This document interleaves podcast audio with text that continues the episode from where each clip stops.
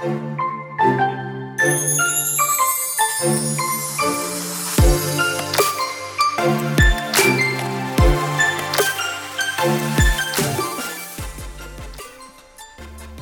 hola, bienvenida a The Wedding Chat Season 3, episodio número 7.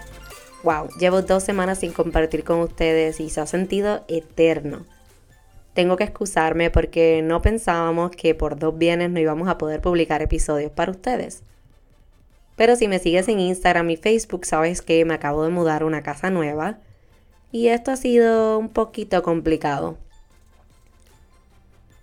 Había unos proyectos que hacerle y una de esas es mi oficina, así que ahora mismo mi oficina es la mesa del comedor.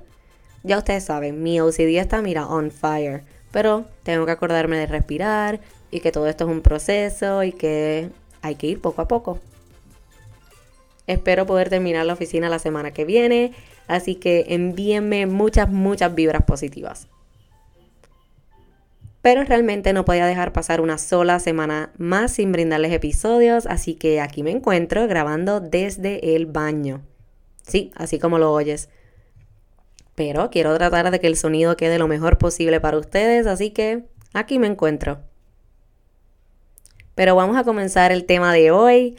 Hoy vamos a hablar sobre los pagos finales para vendors y las propinas para ellos. Cada vendor te va a detallar en su contrato cuáles son los métodos de pagos y las fechas en las que debes realizar.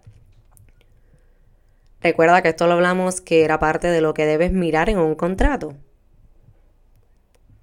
Es importante que mantengas un documento o note en tu celular en donde tengas apuntados toda esa información, pagos, balances, cantidades, para que puedas accesarla con facilidad cuando lo necesites.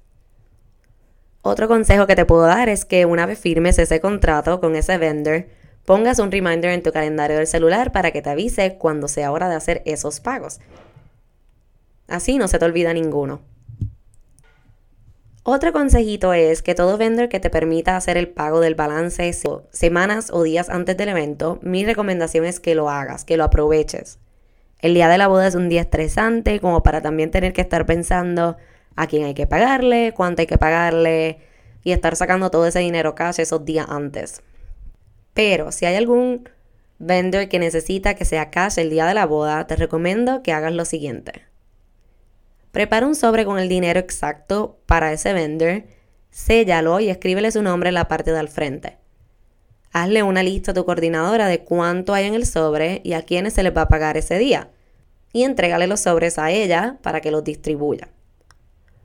Yo sé que muchas veces no nos sentimos cómodas con dárselo a esa persona o a la persona del venue y prefieren que sea mamá o papá o la madrina.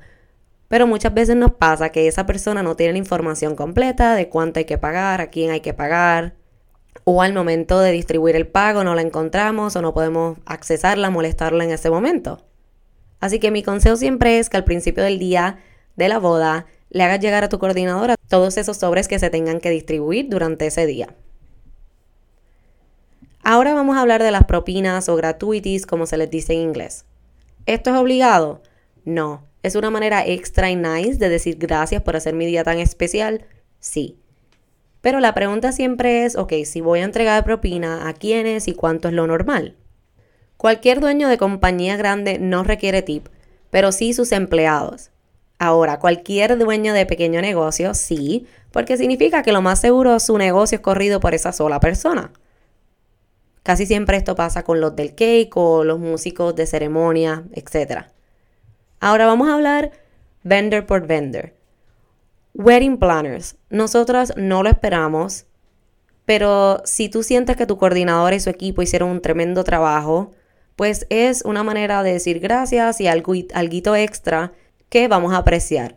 A veces no tiene que ser ni dinero. Por ejemplo, a nosotras nos encanta que nos compartan las fotos oficiales de la boda luego de que se las entreguen. Así las podemos usar en nuestros portfolios. Parecido a esto va un buen review en las redes sociales. Nada mejor que el word of mouth para que otros clientes nos puedan contratar porque saben cómo vamos a trabajar.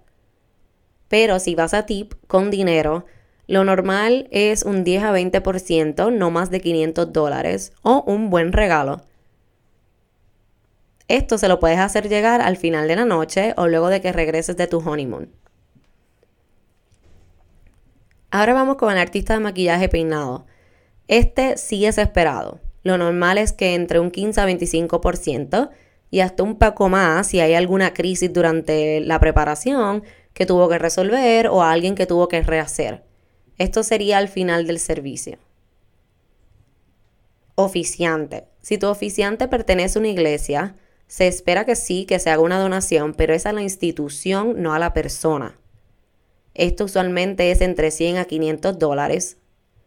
Pero si ya el sitio donde te vas a casar y hacer la ceremonia te está cobrando por utilizar el espacio o es un oficiante que no pertenece a una iglesia, entonces lo normal es de 50 a 100 dólares. Staff de montaje. Cualquier persona, en especial los que traen cargamento pesado como sillas, mesas, carpas, etc., se les debería otorgar algo. Esto puede ser entre 5 a 10 dólares por persona y está más que bien. Hazle llegar ese dinero a quienes van a estar supervisando el montaje o que van a recibir esos alquileres para que se los distribuya una vez finalice el montaje. Fotógrafo y videógrafo. No es esperado ni tienes que hacerlo, pero por ejemplo, si fotógrafo o videógrafo no pertenece a ese estudio, me refiero a que si tú contrataste la compañía Fulanita Photography, pero Fulanita no es la que va a tomar tus fotos el día de la boda, pues ahí sí le puedes dar un tip y va entre 50 a 200 dólares por camarógrafo. Músicos de ceremonia. Al final de la ceremonia, especialmente si hicieron un excelente trabajo, le puedes otorgar de 15 a 20 dólares por músico. Staff de recepción. Esto incluye coordinadora de venue y encargados de banquetes. Muchas veces ya este fee está establecido en el contrato y ya se cobró, así que tienes que asegurarte que si vas a dar tip, pues no estaba incluido o no estaba establecido. Esto usualmente tiende a ser entre 200 a 300 dólares por persona. Ahora, el resto de los ayudantes, como mozos, bartenders, personas encargadas del parking, personas de limpieza, también se les puede otorgar tip siempre y cuando no esté en el contrato establecido y que, y que el servicio haya sido excepcional. Si es así, pregúntale de antemano a la compañía encargada cuántas personas trabajarán tu boda y establece un fee específico para cada una de esas personas. Transportación. Este vendor siempre, siempre lo espera. Si no está incluido en el contrato o pago ya hecho, usualmente se le entrega entre 15 a 20% del monto completo. Este se entrega al final de la noche o cuando su servicio finalice. Y por último, el DJ o banda de recepción. Esto es opcional, pero siempre también es algo extra, super nice que ellos agradecen un montón. En especial si fue una banda o DJ que siguieron tu playlist y tus ideas de música y que supieron leer eh, al grupo espectacular, haciendo que la, que la noche fuera una inolvidable. Los estándares entre 25 a 35 dólares por músico y 50 a 150 por DJ.